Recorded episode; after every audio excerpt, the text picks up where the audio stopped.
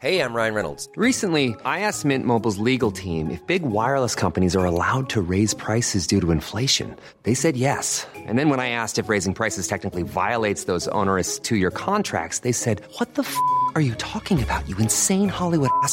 F- So to recap, we're cutting the price of Mint Unlimited from $30 a month to just $15 a month. Give it a try at mintmobile.com slash switch. $45 upfront for three months plus taxes and fees. Promo rate for new customers for limited time. Unlimited more than 40 gigabytes per month. Slows. Full terms at mintmobile.com.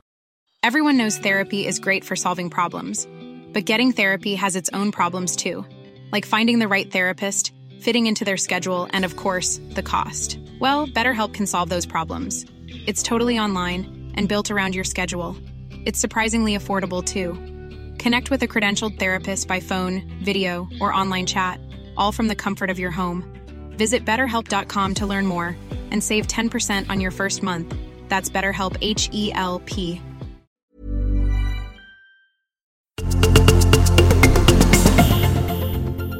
244 landskamper gjorde Kim Martin för Damkronorna. Med den noteringen är hon den målvakt som gjort flest landskamper i svensk ishockey. 244 tiondelar eller 24,4 sekunder är Sara Sjöströms världsrekord på 50 meter fjäril.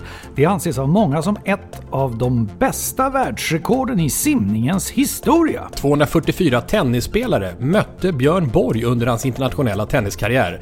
Borg som ju blev framröstad till 1900-talets främsta svenska idrottare spelade flest matcher mot vilka då? Jo, amerikanen Jimmy Connors och argentinaren Guillermo Vilas. 244 passningar till rätt adress gjorde tyske världsmästarmålvakten Manuel Neuer under VM 2014. Det var faktiskt fler passningar än vad självaste Lionel Messi gjorde under mästerskapet. Snacka om en målvakt som deltar i spelet. 244 cm högt är ett fotbollsmål vid spel 11 mot 11. 244 cm är alltså avståndet från marken upp till ribbans underkant. 244 gånger har Spaniens två främsta fotbollsklubbar FC Barcelona och Real Madrid mötts i tävlingssammanhang, det som kallas El Clasico. Och tänk Tänk, tänk, tänk att det är helt jämnt mellan klubbarna vad det gäller antalet segrar sedan det allra första mötet 1902. 244 är antalet matcher som Halmstadklubben IS Halmia har spelat i Allsvenskan. Faktum är att Halmia var den första klubb från Halland som nådde högsta divisionen. Men nu är det 40 år sedan Per Gessles favoritklubb hade allsvensk status. Ja, och här kommer alla sportkänslorna på en och samma gång. Mm, I Sporthuset avsnitt 44.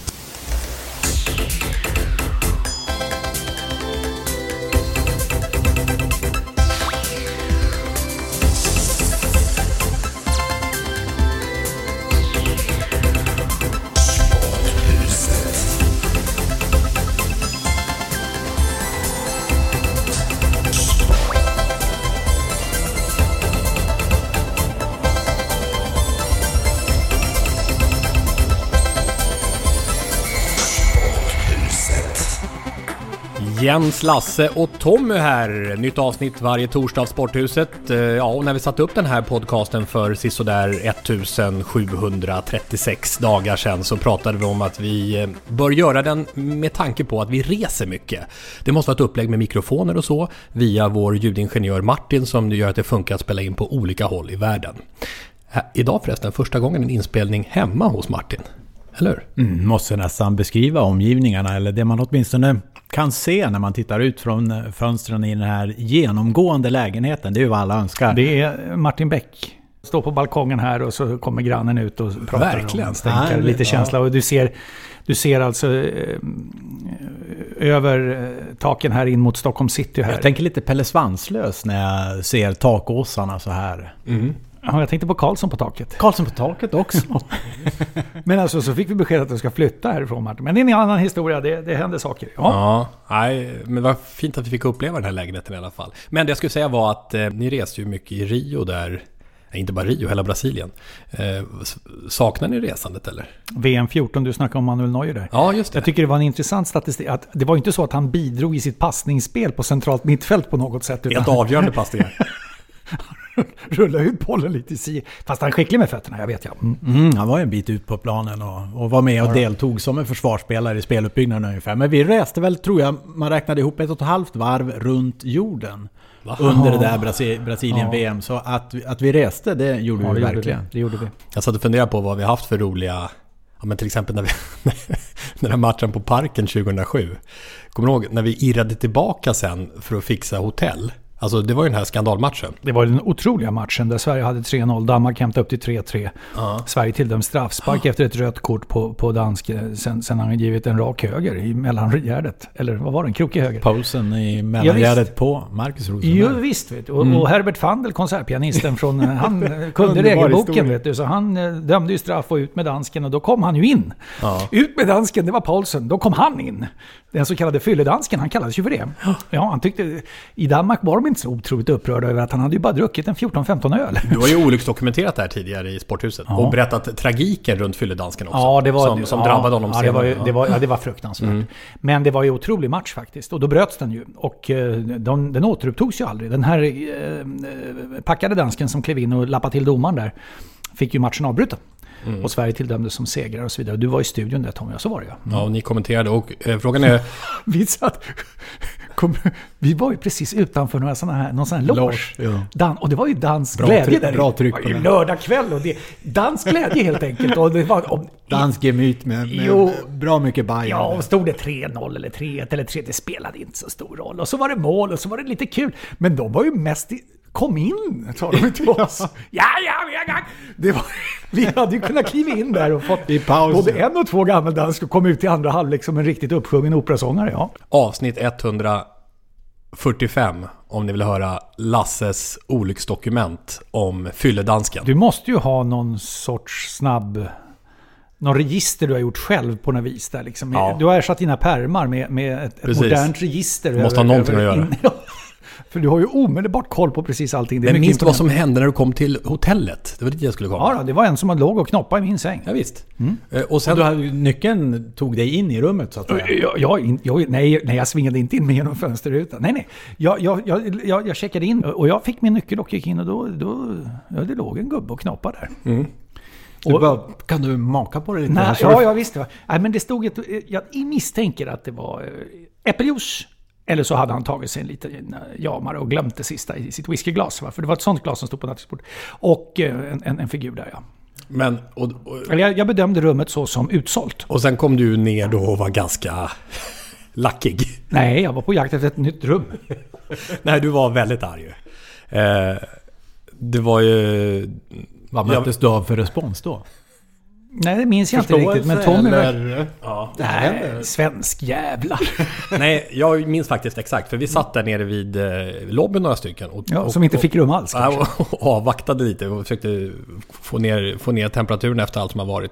Och då kommer du nedstövlandes där.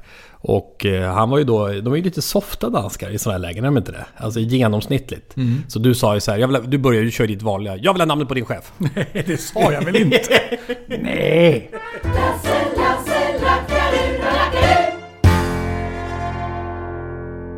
Ja, det sa jag inte alls. Jo, men sen, och sen, men han sa så här, ja det, är- det är sånt som händer. Och så försökte, försökte, försökte ta det lugnt. Och sen fick du ju eh, nyckeln. Och sen hände samma sak en Ja, gång var- till. ja, ja. Du kommer in i ett annat Ja, rum. där eller? du också är full. så, jo.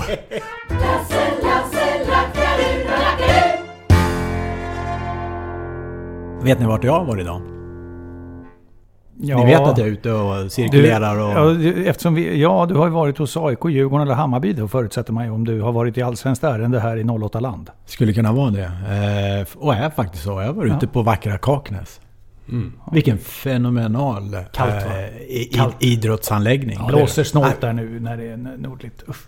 Men det är vackert väder. Men i, vilket fall som helst då, gratulerade till försäljningen av Danielsson. Det är ju enorma pengar som man, man, man fick för, för Marcus Danielsson. 50 miljoner va? Till Kina. Just innan pandemin slog till. Pengarna Precis. kontant på kontot ja.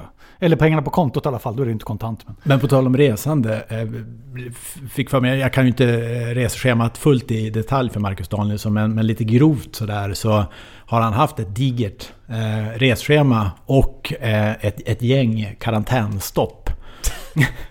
Men han fick väl inte åka till Kina från början? Ja, men till att börja med så var ju kinesiska laget Dalian, eh, som är för övrigt samma klubb som jag en gång i tiden spelade för, eh, var i Spanien på ja, träningsläger. där blev han inlåst. Så, och precis när han ska kliva på planet och flyga ner så kommer ju alla restriktioner om att eh, Spanien stänger gränserna.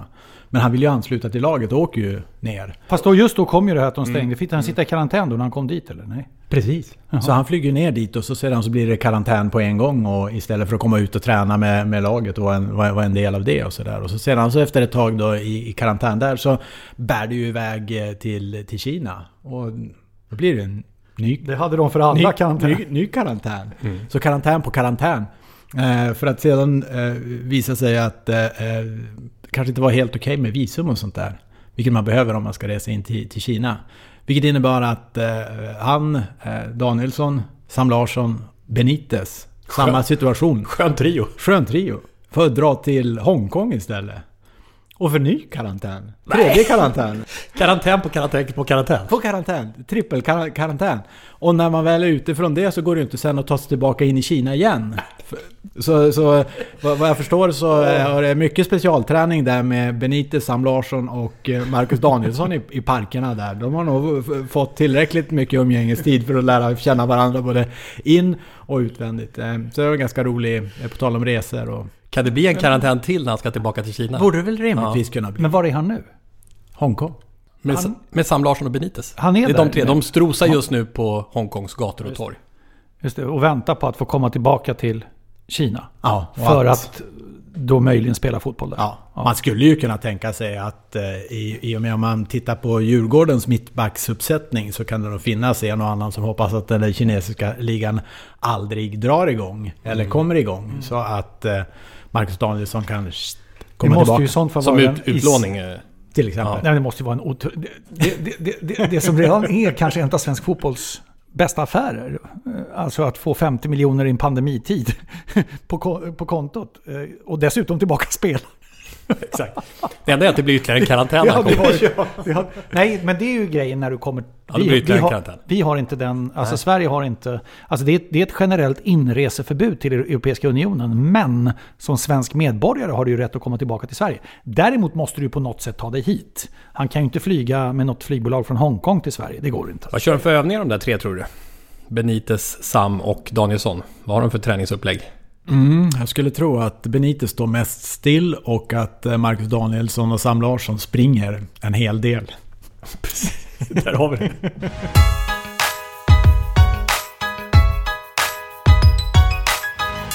Högt i tak i sporthuset. Men det här känns ju helt eh, extremt när man läser de regler som gäller för Bundesliga nu när Bundesliga ska komma igång i övermorgon när den här podden kommer ut. Spelarna får snabbt fyra mål, kort kontakt med armbågar och fötter, inga high-fives eller kramar. Samtliga på bänken måste bära ansiktsmask, ska vara tomt säte mellan varje person. Huvudtränaren får ta av ansiktsmasken för att ropa instruktioner så länge han är minst en och en halv meter från någon annan. På matchdag ska varje spelare maximalt vara i omklädningsrummet 30-40 minuter. Lagen ska komma ut ur spelartunneln vid olika tidpunkter. Inga eh, barnmaskotar, inga handskakningar med motståndarlaget och inga lagfoton före avspark. Och framförallt, hemmalaget kan i efterhand tilldömas en förlust. Om det inträffar så att det kommer en grupp större hemmasupportrar som samlas utanför arenan, för det är otillåtet. Så om man då kan slå fast att det har kommit en grupp med hemmasupportrar så kan det helt enkelt eh, dömas till att bortalaget har vunnit matchen. Så det är ju stentuffa kriterier, det är ett åttasidigt tättskrivet pdf-dokument ifrån Bundesliga och även eh, andra ligan i Bundesliga för att nu komma igång. Och så händer precis det som du har förutspått Lasse. Eh, nämligen att eh, direkt pang när de började, för de, alla spelare testas nu också innan de sätter igång. Så kom i Dynamo Dresden, där det för övrigt finns två svenska spelare, bland annat eh, Jeremejeff tror jag. Eh, som, Och som, Linus Wahlqvist också. är det ja. Eh, I Bundesliga 2 då, andra ligan. Och då visar det sig, det är inte de som har testats positivt, men ett par andra spelare. Det gör att det laget blev direkt nu plockat ur trafik. Så de kommer få sina inledande matcher Eh, uppskjutna. Men de kör på ändå. Eh, de deklarerade från högsta ledningen i Bundesliga att vi kör ändå trots de här coronafallen. Däremot får Dynamo Dresden inte spela på ett par veckor då. De sätts i karantän helt enkelt. Det är förutsättningarna i Tyskland som ändå när det kom fram då att Tyskland ska börja spela så var det ju många här i Sverige som mm, det här kanske kan vara eh, riktigt skönt att eh, vi, vi, får ett, en måttstock på att det kan fungera. Men det känns ju, jag tycker det känns som extremt det vi upplever här. Ska verkligen svensk fotboll in i det här nu? Låt oss se. Eh, för jag tror egentligen inte Folkhälsomyndigheten är, är, är, främst inriktad på att två gånger elva spelare spelar en fotbollsmatch. Men däremot allt som kan ske runt omkring som kan dra långt mycket större folksamlingar. Men rätt vad det är så är det i någon park mm. eh, 1500 supportrar som följer en match på en eh, storbildsskärm eller någonting sånt. Ja, men det kommer ju vara massvis med kreativa lösningar för att kunna uppleva eh, fotbollskänslan och supporterkänslan och det. Och jag tror det är långt mycket mer eh, farligt med den typen av, av händelser och sånt där. Och eh, låt oss följa hur det blir. Och där hade man ju i Tyskland den här varianten med att man kan eh, frånta segern. Men herregud, tänk om en motståndare, supportrar kutar dit istället och bildar en mm. klunga 500 ja. och byter, eh, plockar på... Vilket oh, kaos. Den, den, de andra kan man ju köpa, men den känns ju helt kaotisk den regeln. Ja. Hur ska man kunna bedöma det? Ja men verkligen. Och hur många? Ja, men det är 10 supportrar utanför. Nej men det är 100. Men då förlorar ni matchen. Tänk hur länge ska de vara tillsammans? Ja. Det... Men det blir ju lite fel fokus kan jag uppfatta från den svenska fotbollsrörelsen. Riksidrottsförbundet kan ju inte bara ta med sig Svenska Fotbollförbundet om de bara företräder killar som spelar fotboll. Självmål. Det är omöjligt. Alltså det är omöjligt. Och om de gör det så är det tjänstefel. Mm. Det är tjänstefel av myndighetsperson. Det går alltså inte. Så, att, så att det är stängt. va. Vilket innebär att jag blev superöverraskad när jag fick ta del av informationen som säger att föreningen Svensk Elitfotboll har varit med på mötet med Svenska Fotbollförbundet när de får träffa Folkhälsomyndighetens jurister men inte Elitfotboll dam. Mm. Mm. Nej, det är och, och de, ska bara säga de här namnen du säger nu kan vara lite svårt att hänga med. Det är alltså Svensk Elitfotboll kan man säga är sammanslutningen för Allsvenskan och Superettan på här sidan. Och Elitfotboll dam är Damallsvenskan. Exakt. Men Damallsvenskan fick inte vara med. Uh, och, och Nej, vi, de var inte kallade. Och vi fick ett mm. mail ifrån um, Tilda Karlsson som tangerar det här. Hon skrev det att jag lyssnade på ert avsnitt 243 på väg till skolan och det fick mig att tänka. Jag tycker det är bra att ni vågar ta upp skillnaderna mellan män och kvinnor inom idrotten med tanke på att all idrott är pausad och frågorna handlar om när den ska starta igen. Att alla pratar om när allsvenskan ska starta och inte damallsvenskan. Supportrarna vill se fotboll. Om man då startar damallsvenskan före herrarna så får den ett lyft. Alltså då blir det lite den här Bundesliga-effekten vi upplever nu. När Bundesliga kommer igång nu så ska Nent ska köra jättestudiosändning och det blir för att det är sån, det, vi är så svältfödda på fotboll. Så skulle man då starta med damallsvenskan före till och med så skulle det kunna betyda mycket för serien. Eh, folk kommer att titta på den och pengarna kommer att komma, hälsar Tilda Karlsson. Men istället blev det alltså så att eh, Elitfotboll Dam alltså deklarerade häromdagen att de kommer inte köra igång i slutet av maj som de hade tänkt göra. För de känner att det blir för tight de märker att det kommer inget beslut nu. Det måste vara två veckor ungefär från det att vi får ett positivt eh, besked från Folkhälsomyndigheten. Så eh, de avvaktar helt enkelt tills det blir nya föreskrifter från Folkhälsomyndigheten. När det gäller damallsvenskan. Ja, det är ju helt rätt. Alltså, det, alltså fotbolls-Europa har ju satt upp x antal olika datum till höger och vänster. Alla vet, alla snackar tydligen med viruset. Och kan komma överens om att lira just sin liga just ett visst datum. Vilket jag, alltså utan utgå ifrån att du får ett klartecken att starta och sen startar du 14 dagar eller vad det nu är som krävs. 14-18 dagar vad det är som krävs för att gå igång. Du behöver ett par träningsmatcher och du måste liksom få igång din organisation. Det borde vara rimligt att göra även på, på, på övriga europeiska ligor. Jag tror det är rätt viktigt att när man tänker på när man ska starta igång allsvenskan att eh, man inte drar igång den för tidigt så att de här eh, publiklösa matcherna blir för många. Precis. För jag tror det kan vara så här att eh, initialt så kommer alla att bänka sig. Jättemånga kommer att, att köpa abonnemang och vill se matcher via, vilket är, är, är bra för då tickar det in pengar eh, hos rättighetsinnehavaren. Då tickar pengar vidare till klubbarna. Det behövs för att eh, ekonomin eh, ska gå runt. Men jag tror inte det kan gå i månader. Eh, en månad tror jag säkert funkar. Men två månader och övergår det till tre månader så tror jag att det kan komma en ryslig backlash. Där man liksom ja men den här matchen eh, som inte har någon inramning alls ger mig inte tillräckligt mycket tillbaka. Vilket innebär att jag går och slår på kaffekokaren istället. Eller mm, jag exakt. ställer mig och målar staketet istället. Eh, för att totalupplevelsen är inte tillräckligt stark. Och det tror jag kan vara jättefarligt. Det vill säga du öppnar upp lite för tidigt. Så, så eh, eh sträckan fram till det kommer publik inramning och hela den här grejen som vi alla vill ha blir för lång så, så riskerar det att ge en, en, en, backlash som jag inte tror man tänker på så mycket nu. Jag tycker det är klockren analys. För jag, och jag har faktiskt sagt det på ett antal möten internt på, på, på TVn där att driv fram att starta senare. Men fotbollen vill ju inte det. Men försök driv fram. Starta augusti-september någonstans där. Skapa ett lugn nu. Och, sen, och då blir det färre matcher med tomma läktare. Kanske tomma läktare då i början då också, men förmodligen inte alls lika länge som om man startar i juni. Eh, och så spelar du från augusti, eh, september. Och sen spelar du över hela vintern vintern. Eh, och det går att spela på vintern. Okej, det finns vissa planer, eh, naturgräsplaner som kanske skulle ha det lite problematiskt. Men i grunden så går det på de flesta ställen att spela bra på vintern. Det ser vi på Europa League varje vinter. Vi har haft matcher i Östersund, vi har haft matcher i Malmö och så vidare. Så spela hela vägen runt och så slutar vi i mars eller något sånt där och sen startar nästa säsong i april. Försök trycka fram det så långt som möjligt och få så mycket publikmatcher som möjligt. Hellre en vintermatch i februari med publik än en i juni utan publik.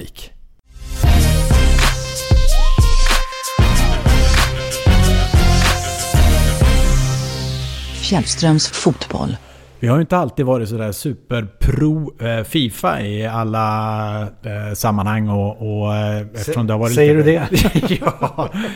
Men ibland så kläcker de en och annan riktigt god idé och inte minst nu i, i coronatider där olika ligor kommer att hamna i en situation, inte minst allsvenskan, där matchandet kommer att bli otroligt tätt och otroligt tufft för enskilda spelare och för trupper generellt sett. Och det Fifa har eh, föreslagit är att eh, istället för tre byten så kan man få ha fem byten. Eh, och jag, mm, kan det vara i avsnitt 212 eller 214? Jag har ingen aning, jag har ingen aning. Men jag vet att jag har dragit en lans för det här tidigare. För att jag tyckte att man skulle kunna ha ett av de här bytena kopplat till en ung spelare för att få fler unga spelare eh, och, och, ge speltid. Men jag kan säga det, skillnaden att ha tre byten att tillgå när eh, matchandet eh, är otroligt tätt eh, kontra fem.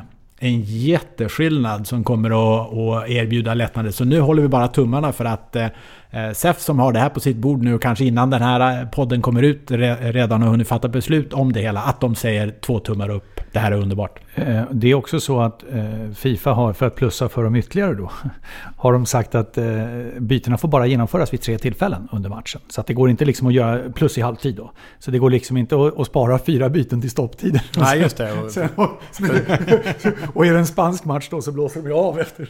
det blir inget mer. Hela stopptiden går åt att byta. Ja, ja, lite så ja. Mm. Men det jag tänker på också är att när det görs sådana här coronaåtgärder, även i politiken och så, så pratas det ju en hel del om kan det bli så att det lever kvar efter krisen? För har man väl börjat en grej så är det lätt hänt att det hänger kvar. Mm. Eh, vad tror du om det? Eh, om, vänd på det och säga att om det slår väldigt väl ut varför inte? Mm. Så det här är ju... Vi har ju mellanåt varit på och tyckt att Allsvenskan är en ganska bra testliga för olika saker. Varför inte testa? Och så sedan ser man om... Eh, slår det väl ut så, så kan det vara någonting man tar in och, och, och har per, permanent. Och det här blir ju ett, jätte, ett utmärkt test. Jag tänker också på slitage på spelare. Jag tänker att spel utan publik inbillar jag mig leder till ett lägre slitage. Därför att eh, inställningen till matchen, eh, matchens betydelse och varje enskilt moment i matchen påverkas av att ingen är där, tittar. När du möts på högsta nivån och så smäller du på på mittfältet, va? de första närkamperna. Vi brukar ofta säga det i derby eller storstadsmatch. Det, det, markeras i början, liksom, det pangar på. Men så är ingen där. Alltså, då är det ju inte riktigt lika viktigt. Mm.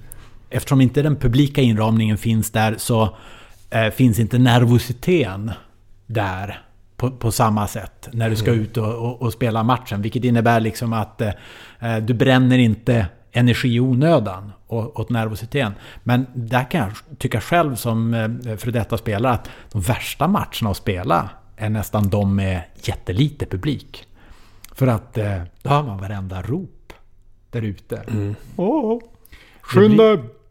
Kasta snabbare ja. Kalle! håller du på med? Eller vad du, du Jens, har du fattat hur, hur, mycket mumma vi kommer få i de här eh, mikrofonerna? Säkerligen. Alltså, de står ju där nere. Och vad, vad nya analysen blir, då ska man analysera nu... exakt allt som tränarna skrikit under den första halvlek. Exakt, ja det är det det blir. Och så sen har de ju de här munskydden som du hade på dig här inne där. Ja. Så man kommer ju bara... Jag hör inte vad de säger. Kan inte, det kan vara intressant apropå Bundesliga, ta på munskyddet bara lite kort för att höra hur det låter i podden. Se, hur, hur en diskussion med munskydd på låter. För jag menar, det, det är ju så de har det då, tränarna i Bundesliga. Eller fick de ta av den? Hur var det egentligen? inte någon var i närheten. Ja. Närmare än en och en halv meter. Herregud alltså. Ljudingenjör Söderberg tycker Ja. att, vi skulle använt, att jag skulle ha använt munskyddet tidigare under inspelningen. Nu har jag munskydd på. Ja, Nu talar jag med munskydd på. just det. Du hör ju vad jag säger. Ja, det är det. Ja. Vad, vad tror du om... eh, vad tror du? Ja. Jag måste ta en bild. ja. En, två, tre, fyra, fem. Jag vet inte men jag, jag tycker att jag hörs ganska bra. Kan du få lite eh, tvångstankar eller på att säga, eller lite panik att du inte får riktigt med, med syren när du andas genom den där? Ja, eller hur känns alltså- det? Man påminns ju om sin egen närhet hela tiden. Och det kan ju vara en aning påfrestande faktiskt, det erkännes. Och rösten påverkas ju lite grann. Ja. Det, det, det gör den ju faktiskt. Men att om man skulle stå vid sidlinjen nu och, och, och, och vara riktigt förbaskad på någon spelare så skulle man ju... Och så skulle jag, så skulle jag svara, vad säger du? Skulle jag säga. Skulle du få kört? Ja, men jag tycker jag hörs ganska bra. Mm. Faktiskt. Ja. Veckans surr. Ja, nu när du har tagit av dig skyddet där Lasse, följ upp eh, travskandalen. Eh, ja, eh, vi hade ju eh, uppe det senaste podden. Det var på V75-travet på Örebro i inledningen av maj månad. Så var det en värmning av en häst, en uppvärmning av en häst. Där den eh, lärlingen som satt och skötte uppvärmningen piskade hästen. Eh, lik, likställt med djurmisshandel. Och djurskyddet i Sverige är starkt och eh, detta togs upp omedelbart av Svensk Travsport som eh, då dömde den här lärlingen till 18 månaders avstängning. Får inte besöka svenska travbanor på 18 månader. 20 000 tror jag det var i böter. Men sen är det så också att Svensk Travsport har ett så kallat strikt tränaransvar. Vilket innebär att den tränaren som låter lärlingen sköta uppvärmningen är ansvarig. Och då är det här en eh, omdiskuterad italiensk tränare som tidigare har figurerat i just sådana här eh, eh, drivningssammanhang där man har drivit hästen alldeles för hårt. Alessandro Gocciadoro, italienare. Eh, och han fick sex månaders körförbud. Plus att hans anläggning där han har svenska hästar, jag tror det var utanför Norrtälje någonstans, eh, var tvungen att avveckla verksamheten. Han blev av med rätten att ha hästar på svensk mark, den licensen. Så långt, eh, Så långt det vi domen- berättade om också vi förra veckan. om förra veckan. Eh, Så ganska omfattande som ni hör. Eh, Men då har han överklagat via sin advokat till vad som heter Svensk Travsports överdomstol. Och då har överdomstolen beslutat sig för att eh, korrigera eh, i väntan på dom. Inhibition, det vill säga de häver bestraffningen utav Gocciadoros eh, en månads anmälningsförbud av sina hästar och hans sex månaders körförbud. De två delarna häver man i väntan på att de själva behandlar ärendet. Så det är inte avgjort ännu då. Däremot så är den här licensfrågan och att han fick avveckla verksamheten, den kan de inte gå in och ändra. En lärling piskar hästen, djurmisshandel, strikt tränaransvar. Nu får vi besked om när nu det kommer. De har ju inte, de har ju inte som vanligt när det gäller juridik då, så nej det är, vi vet inte alls hur lång tid det här kommer pågå, när de meddelar dom. Det är juridiken då, vi får väl avvakta och se. Men än så länge så jag, jag, jag är mycket intresserad av att se vilket beslutet blir. För vi får besked om vad det strikta tränaransvaret innebär. Och för varje dag som går så har uppenbarligen tränaren inte ansvar. Och jag undrar hur många fall har överdomstolen att ta hand om? Jag menar, är det, hur många, är, är det liksom hundra ärenden som ligger för utredning eller vad är det som gäller liksom? Och hur svårt är det att få till ett muntligt förhör? Har ni fullständigt missat att pandemin innehåller både Teams och Zooms eller vad det heter och Skype? Och dessutom kan jag meddela hela juristöverdomstol Sverige. Telefon finns kvar. Men det här med körspöet, det plockades upp det du var inne på senast eh, också i övriga medier. Det du var inne på i Sporthuset såg jag. Det här med ditt eh, utspel, om säger så. Plocka bort körspöet. Har du fått några reaktioner på det eller? Oh ja. Eh, Bland annat Anders Ström som ju är grundare av Unibet och storhästvän. Han, han har, ju, har ju både uppfödning och, och, och en omfattande tävlingsverksamhet. Och jag är ju delägare tillsammans med hans bolag Kurant i hästarna i USA bland annat. Eh, vi har ju pratat om Greenshoe här i podden. Där är ju Anders Ström den största delägaren. Eh, och han har ju skrivit en krönika i Travronden där han säger det att det är inte så enkelt att bara förbjuda körspö. För det är ett viktigt redskap för den som sköter eh, hästen i, i tävlingsögonblick eller träningsögonblick. Att kunna rätta hästens riktning och annat. Och han säger också så här, tar du bort körspöet så innebär det för den sakens skull inte att de oreglementsenliga drivningarna, det vill säga att du slår på hästen, försvinner. Vad ska du slå med då? Med då handen? kan du slå med tömmarna. Ja. Du, ja, det finns ju ett exempel ifrån eh, för 15 år sedan, eller vad det var, någon som sparkade hästen där bak till och med. Liksom satt i Mm. sulken och sparkade på hästen.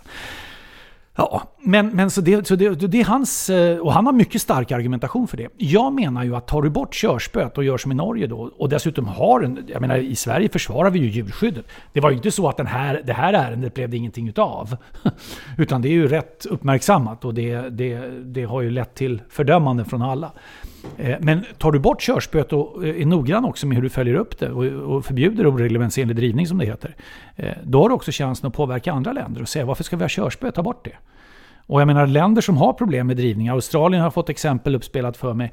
Italien, USA inte minst. Herregud, ett omfattande problem hur de, hästarna drivs i tävlingsprestationsögonblick i USA.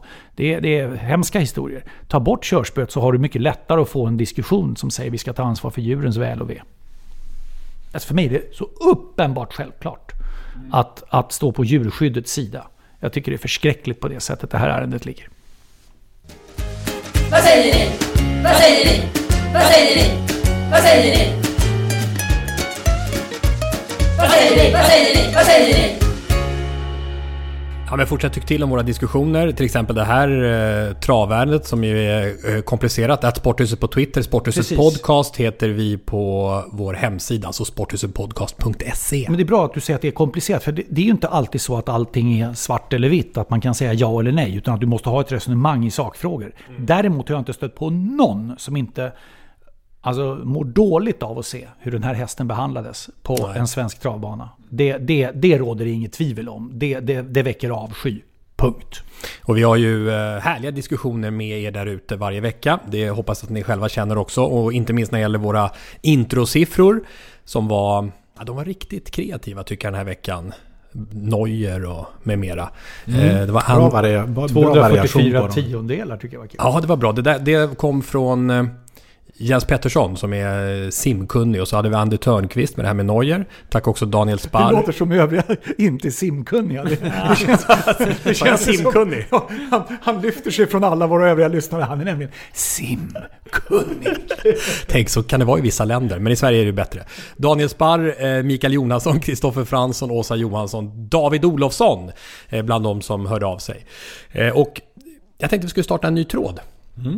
Tillsammans med er där ute. Eh, vi hade ju böcker tidigare, det passar ju bra nu också. Det är fortfarande så att jag menar, fotbolls-EM uppskjutet, OS är uppskjutet, ni kan allt det här. Eh, och nu eh, vidare till nästa ämne, nämligen tv-upplevelser. När det gäller sportfilmer och eh, sportserier. Och det är ju verkligen aktuellt just nu. För jag tänker på den här The Last Dance. Som handlar om Chicago Bulls och kanske framförallt Michael Jordan. Eh, tio delar, ISPN i USA. Och här i Europa då är det Netflix som har rättigheterna. Och eh, skulle haft premiär senare i sommar. Men de är ju smarta. Släppte ut den nu, pang, i pandemin och det blir supersuccé. Det här var ju så att ett filmteam följde Chicago Bulls under säsongen 97-98. En säsong som redan innan den startades, det är ju speciellt, kommunicerades tydligt, alltså innan den startades ifrån deras general manager, att det skulle bli den sista med många av de här stjärnorna som utgjorde Bulls eh, stora era då, som blev alltså sex titlar på åtta år. Eh, det skulle bli framförallt bli den sista för eh, den älskade coachen Phil Jackson, sista säsongen. Och han ritade upp riktlinjerna inför säsongen och kallade den för The Last Dance. We'd arrive at the practice facility. It's our first official meeting as a team. Get the team handbook, laminated on the front page. Last dance. and talk to the players about particularly how important it was for us to really be together in this last run that we were going to have. So I called it the last dance. Snyggt. Snyggt. Ja, det är ju eh, poetiskt nästan. Varje avsnitt introduceras och berättas av en ny spelares bakgrundshistoria. Det är inte vilka spelare som helst. I första avsnittet såklart Jordan. Och sen kommer de då Scottie Pippen, i tredje Dennis Rodman, i fjärde coachen själv Phil Jackson. Och i centrum för alltihop förstås Michael Jordan, som förresten kärleksbombade i avsnitt 72 eh, för ungefär tre och ett halvt år sedan. Och ni måste få se eh, har ni sett den, eh, Lasse och Jens-serien eller? Nej, Nej, jag har sett trailers. Ja, men, men, men det här alltså, titta på det här. Jag måste vinkla upp datorn här. Den här entrén före säsongstarten.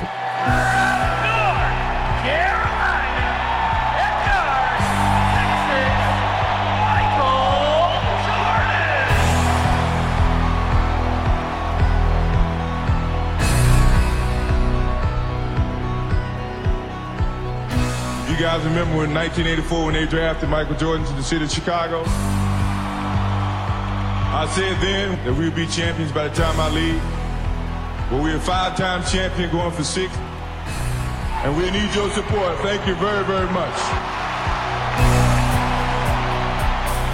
that season could be the end. You know, it could very well be the end, and we had to think that way. Man, let's get refocused back on this game. Let's get out of the blocks quickly and redeem what we did last time. What time is it? Game!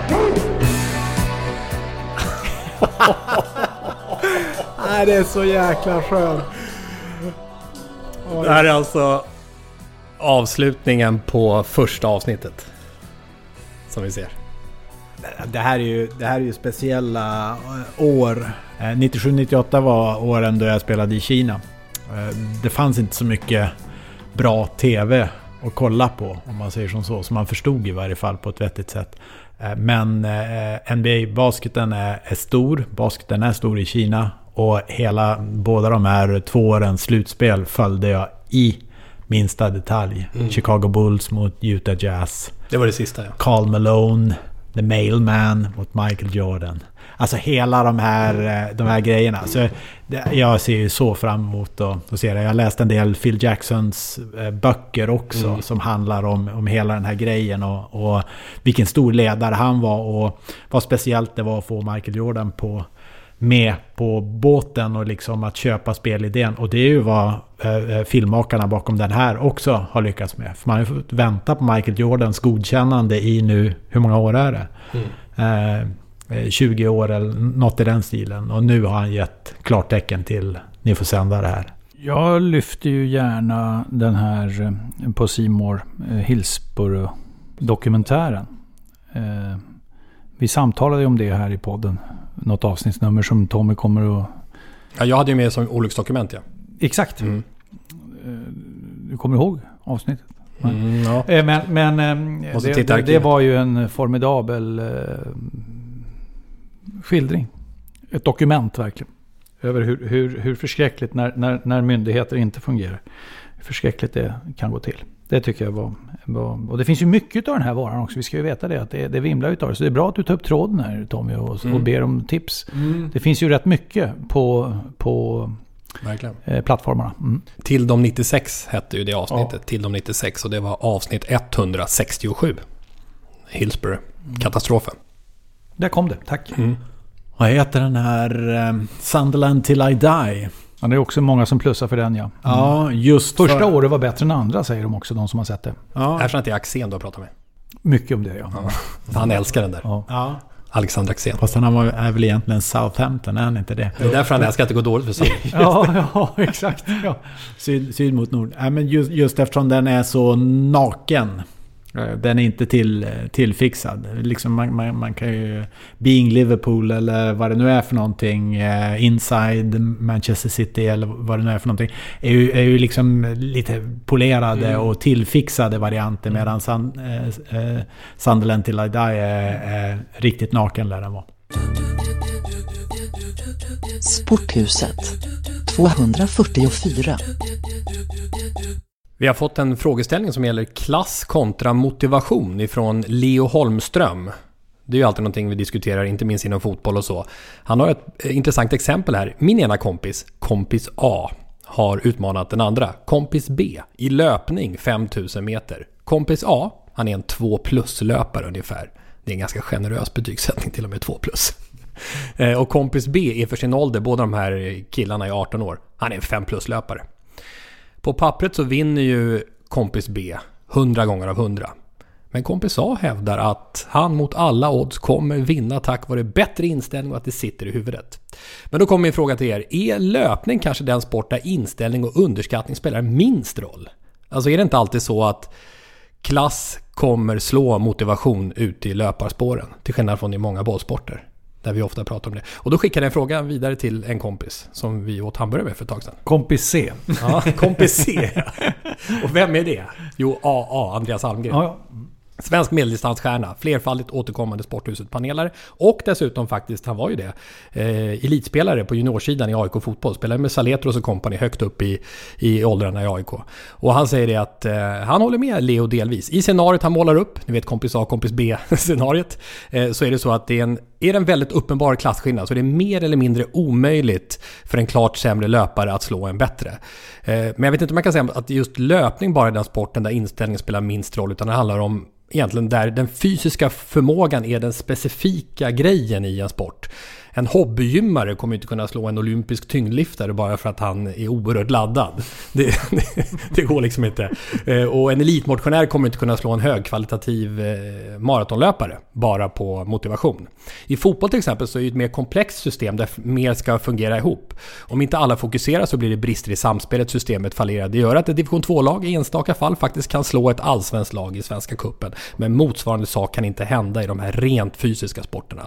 Men om man däremot går upp på absolut elitnivå, alltså friidrotts-VM, så pekar Andreas på att där kan det ju vara väldigt, eh, jag menar, två av årets dittills tio bästa löpare gick till final på 800 meter. Det var så tätt i toppen, så där är det ofta taktiska och mentala aspekter som ändå gör vilka som går vidare. Det kan man kanske inte kalla inställning, utan men den mentala biten ändå på något sätt. Men sammanfattningsvis, löpning, mer eller mindre omöjligt för en dålig löpare att slå en klasslöpare, bara genom inställning så länge klasslöparen är beredd att bli lite trött. Det gäller alla sporter där fysiken avgör. Eh, tyngdlyftning, cykling, simning och så vidare. Förutsatt att det är en ganska stor eh, kapacitetsskillnad. Har vi rätt ut frågan? Ja, det tycker jag. Verkligen. Minutiöst. Mm. Nej, men jag tycker vi kan gå till eh, förra årets allsvenska och, eh, och, och, och se Djurgården som eh, på pappret, och det har de ju sagt själva, eh, och eh, inte hade det bästa laget eller materialet. Men eh, nog aldrig hade någon som helst eh, problem med sin motivation och sitt sätt att eh, lägga ner och göra jobbet. Eh, och att eh, det slår klass. Mm. Eh, Så att det finns... Men om Malmö FF och Djurgården hade varit två löpare, då kanske det hade varit svårare för Djurgården. Om man tänker sig in i det scenariot, alltså den sporten. Ja, men man skulle väl ändå vilja säga att just 2 plus och 5 plus låter gapet lite väl stort alltså. Men om det hade varit 4 plus och 5 plus som, som möts så, så är det en annan sak. Men, Men- Miracle on Ice. Ja, och dessutom eh, exemplet på Malmö FF från allsvenska spelåret 2019 så missar de ju faktiskt sex straffsparkar. Det kostar dem ganska många poäng. Och det är väl i löpningen att jämföra med som att den där bättre löparen snubblar och snavar och ramlar. Mm. Eh, En, en, fyra, en, en, en fem, sex gånger. Springer runt. på bana 8 hela Ja, tiden. Ja, springer på bana 8. Ja, just det. och, och, och snavar fem, sex gånger på ett 100 meters lopp. Det är klart att då är sannolikheten att vinna något mindre. Jag har ett till, par till intressanta eh, inpass till oss eh, lite senare. Men nu, nu, nu, nu ska vi. Nu ska vi. Kärleksbomba? Nu ska vi kärleksbomba. Nu ska vi kärleksbomba. Ja, vi ska kärleksbomba, kärleksbomba, kärleksbomba, kärleksbomba idag. Kärleksbombning förra veckan var ju ditt besök i haglet. Hos, eh, för att få fram eh, hos eh, Maria Strandlund, Tomsvik. Eh, Vad, vad hette den där ön? Tranholmen? Mm, ja. Fint. Ja, det var tydligen det. För att få fram eh, eh, lite mer eh, initierade synpunkter på Stefan Edberg. Otroligt många lappar kan jag säga som har kört ner i högervåfflan i den här kärlekspåsen. Och då drogs Mia Hamm förra veckan. Så Mia Hamm och Jens Fjällström i kärleksbombning 244. Now to Akers. Up the middle, not a down by Ham. The return up for Parlow. Leaves it off. Here's Mia Ham. In the. The shot. Goal. She's got the record. U.S. women's soccer team, Mia eh, Hamm. Mia.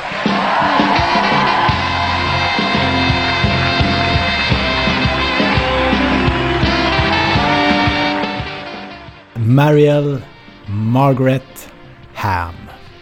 Född 1972 i Selma, Alabama.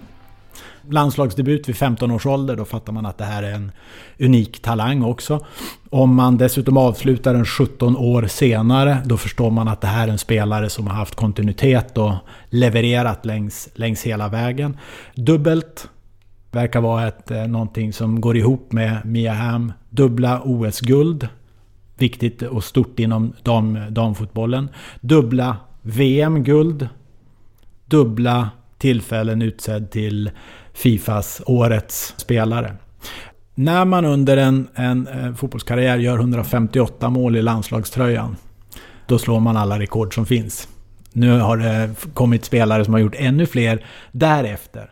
Men att man kombinerar 158 mål med 142 assist säger någonting mer om en fotbollsspelare. Det vill säga, jag tog nog inte alla skott jag hade kunnat ta. Utan jag såg mina medspelare också.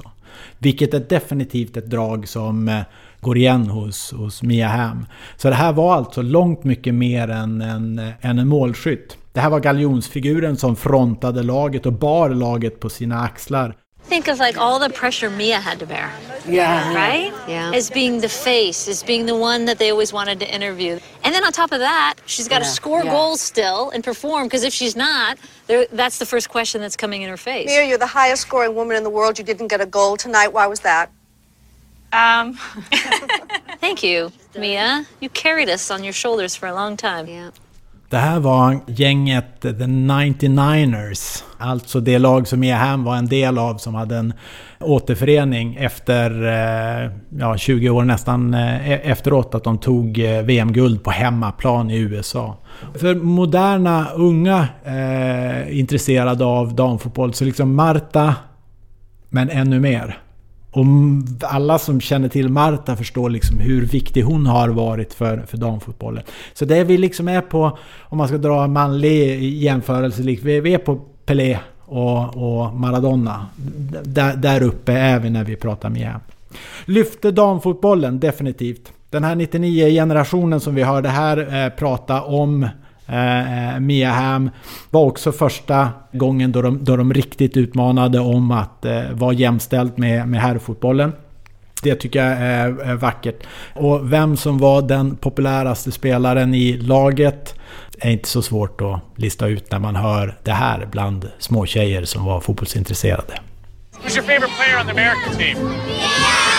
Women's sports has never seen anyone quite like Mia Hamm.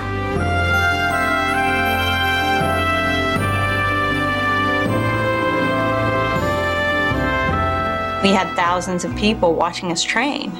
And to, to a point where it was so noisy on the sideline that you couldn't hear what was going on in practice.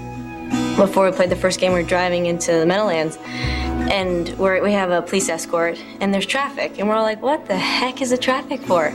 Needless to say, it was for our game. Way to be a Ham. Ham brings it down, still on it with the left foot, and the goal!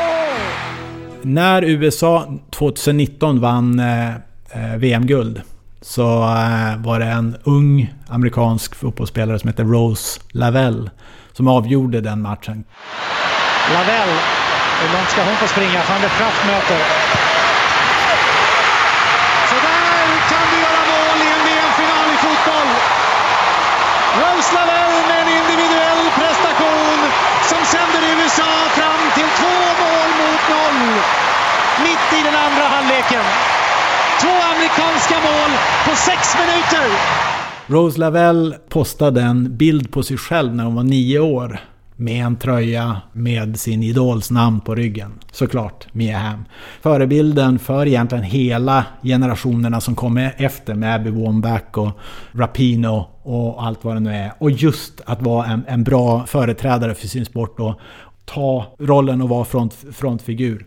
Och nu när Rose Lavelle avgjorde VM-finalen för, för USA här förra sommaren.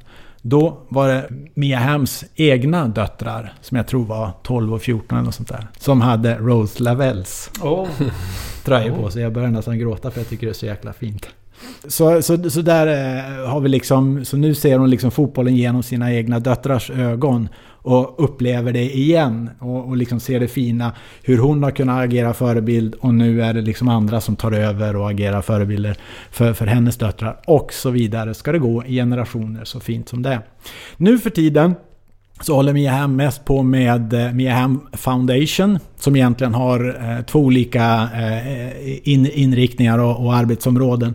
Och det ena är att stödja familjer i behov av stamcells och benmärgstransplantationer. Och allt sånt där har ju nästan en koppling på något sätt. Varför valde man just det?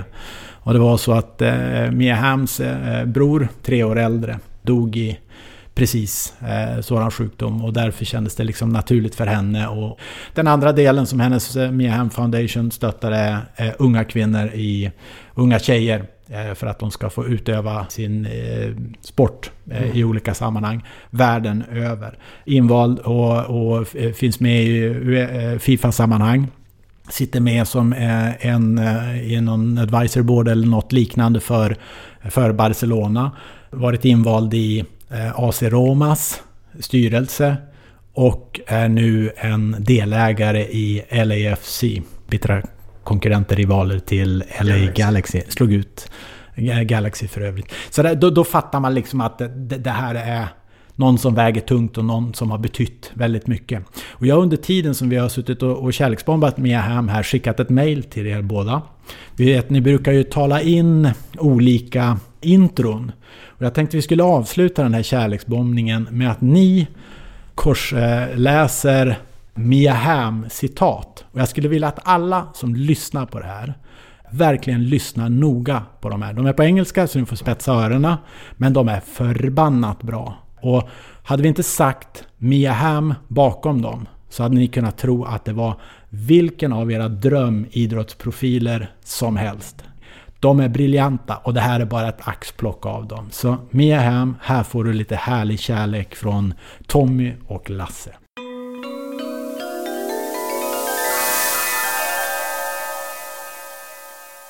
My coach said I ran like a girl. I said if he could run a little faster, he could too. Spot on. Many people say I'm the best women's soccer player in the world. I don't think so.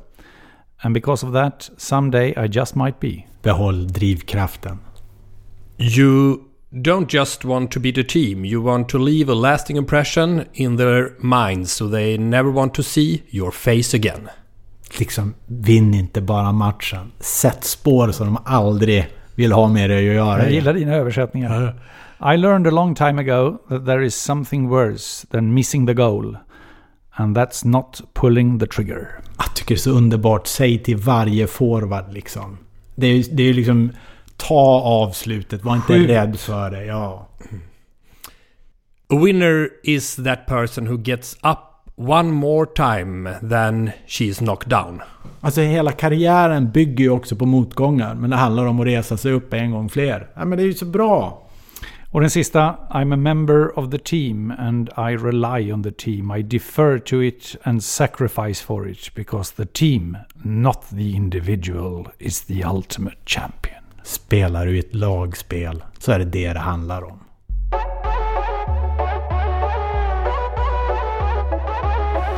Stay back looking, it's blocked. Ham will walk in on goal. One against one, she scores! Here's Into space for Ham.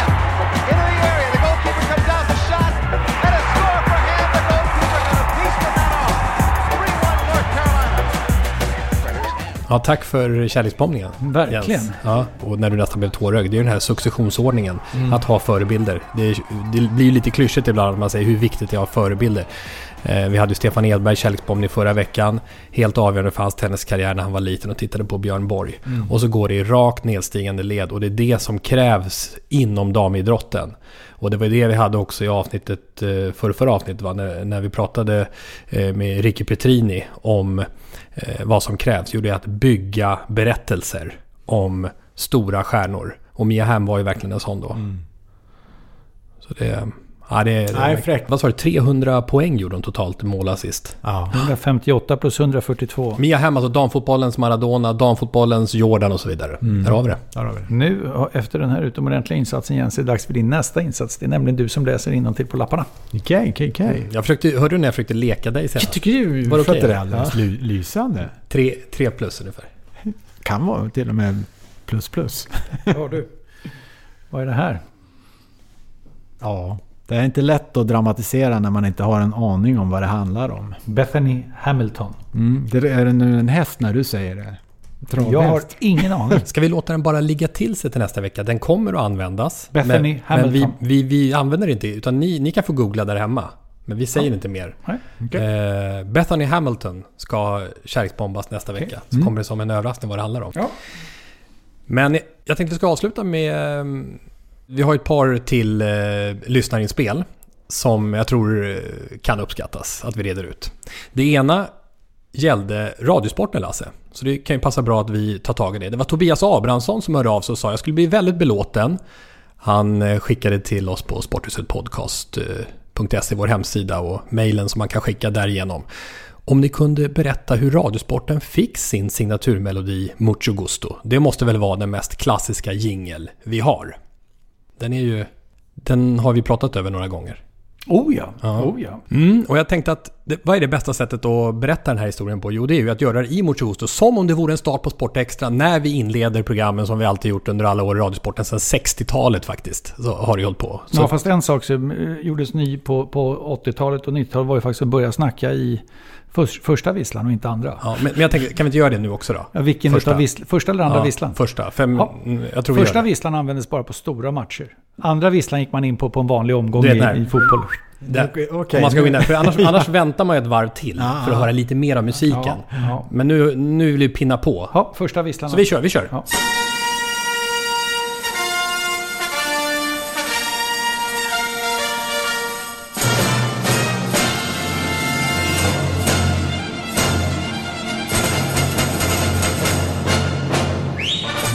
–1908 i hockeystaden Toronto i Kanada föddes Percy Faith. Han skulle bli en ansedd kompositör i Nordamerika. Musikaliska storheter som Frank Sinatra, Doris Day och Tony Bennett gjorde klassiska inspelningar till Faiths orkesterarrangemang. Den 21 mars 1961 samlade Percy Faith sin orkester i Columbia Studio i Los Angeles för att göra en LP med mexikansk musik. Och bland latinska standardmelodier så la Faith in en egen, egen komponerad melodi. Det är den här. Han kallade den Mucho Gusto. En hälsningsfras på spanska som betyder ungefär trevligt att träffas. Och frasen kan också användas vid matbordet och fungerar då som, ja, smaklig måltid. Mucho Gusto ansågs så lyckad att den fick bli öppningsspåret och ge namn åt hela skivan som kom ut då på våren 1961. Sen hände inte mycket, i alla fall inte i USA. Albumet blev ingen jättehit, men den letade sig över Atlanten, hamnade i grammofonarkivet i Stockholm. Sveriges Radio hade just startat Melodiradion och planerade ett försök med sportprogram varvat med musik. I september 1961 gick det första Sportextra i luften. Söndags eftermiddagens allsvenska fotboll var huvudingrediens.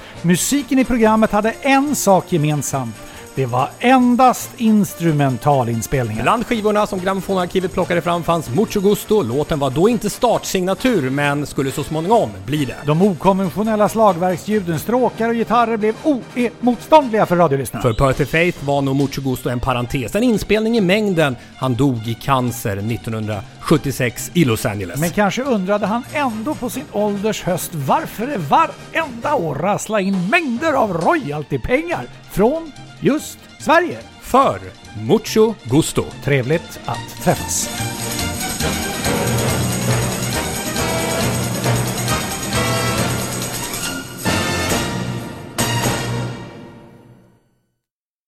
Men jag blir nostalgisk när jag hör signaturen för eh, en och annan gång, eh, det gjorde både du och jag Tommy, eh, programledare för Sportextra. Och hur man då hade hela kartoteket redo. Mm. Alla ville ut och snacka. Alla var liksom eh, redo eh, när vi släppte. Startbilens vingar går in och alla bara körde. Och man, man låg eh, de olika allsvenska arenorna och så hade de 22 sekunder vardera. Va? Och då var det Stadion kör. Pass på Söderstadion. Söderstadion kör. Pass på Gamla Ullevi. Det är som en dirigent Ja, det. Ja, det var som en Percy Faith. Men kände du pulsen gick upp lite? På ett härligt sätt. Ja, När vi körde igång ja, Man känner ja. gamla vibbar. Kommer utslagsfrågan då. Mm. Vilken signaturmelodi gällde i Sportextra före Percy Faiths Orkester och Mucho Gusto? Inte googla. Nej, det nämndes i den där texten. Det var någonting med väldigt massa vokaler. Chattanooga Choo Choo. Ja, just det. Så var det. Kan vi lägga på den som slutvinjett? Nej, vi har faktiskt en annan låt som vi ska avsluta med. Eh, och här och nu. Det var lite poesi förra gången. Vad blir det idag? Ja, idag är det, vi måste ju credda de här, vår nya superintro-leverantör. Obducenterna, logpunkarna från Lindsellsjön. Om de framför Chattanooga Choo då ska jag faktiskt, ska jag faktiskt stämma in här. Det är alltså, de är otroliga nu med att skicka in saker via Twitter. På 244 hade, skickade de alltså in de här grejerna. Svensk travsport har 244 olika kategorier av svenska rekord. Visst är det? Så många. 244 kategorier av svenska rekord. 143 för varmblod och 101 för kallblod. Det låter rätt mycket faktiskt. Den som kan den listan är... är, är Jo, det är bra gjort. Det är, av- ofta så här svenskt rekord för treåriga Ja, exakt. eh, äldre, eller treåriga varmblod. Nej, men sen, på, på medeldistans och så vidare. Och sen alla de här, det här fattar man ju inte hur det går till. Eh, 1967 tog spanska Bultaco en eh, dubbelseger i sin klass i motorcykelloppet Isle of Man med sin 244 kubiks Metraya Mark 2. Super Bowl-rekordet för kick-off return yards är 244 yards av Andrew Coleman för San Diego Chargers. För att krossa drömgränsen 800 fot, 244 meter i fridykning var Herbert Nitsch i juni. Han var först att göra det 2012. Backrekordet i Kulm, världens största naturbacke för backhoppning, är 244 meter. Rekordet sattes av Peter Prevc 2016. Eh, allt det här från logpunkarna ifrån Lindsellsjön. Som alltså ligger i Härjedalen. Och då eh, så tänker jag att vi avslutar med att spela en bit utav deras låt Ishockey och fotboll. Med tanke på Sporthusets eh, innehåll. Eh, De, de kallar sig Skinken, Lasse, Niklas och Bosse Bank. Kan inte du avsluta hej då med den där eh, podd, poddmasken? Ansiktsmasken på. Vi säger tack för idag Jens. Det gör vi. Och de avslutande orden från eh, Lasse. Jag avslutar med att säga som de gör i tyska ligan numera. Wunderschönes Spiel, meine Damen und Herren! Här kommer eh, avslutningslåten. Ja, hej Härjedalen. Hej då! Hej då!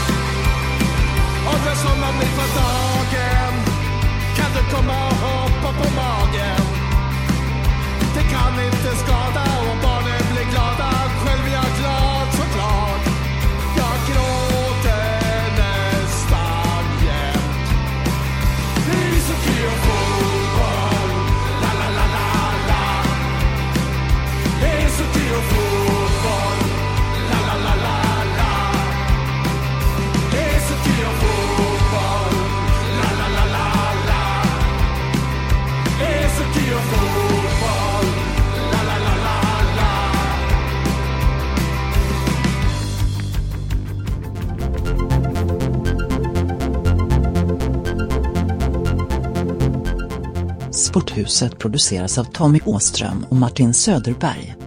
På webben sporthusetpodcast.se Jinglar gjorda av sånggruppen Sonora, Patrik Oman, Jonas Jonasson och Albin Blomgren. Hörs nästa vecka, Jippi.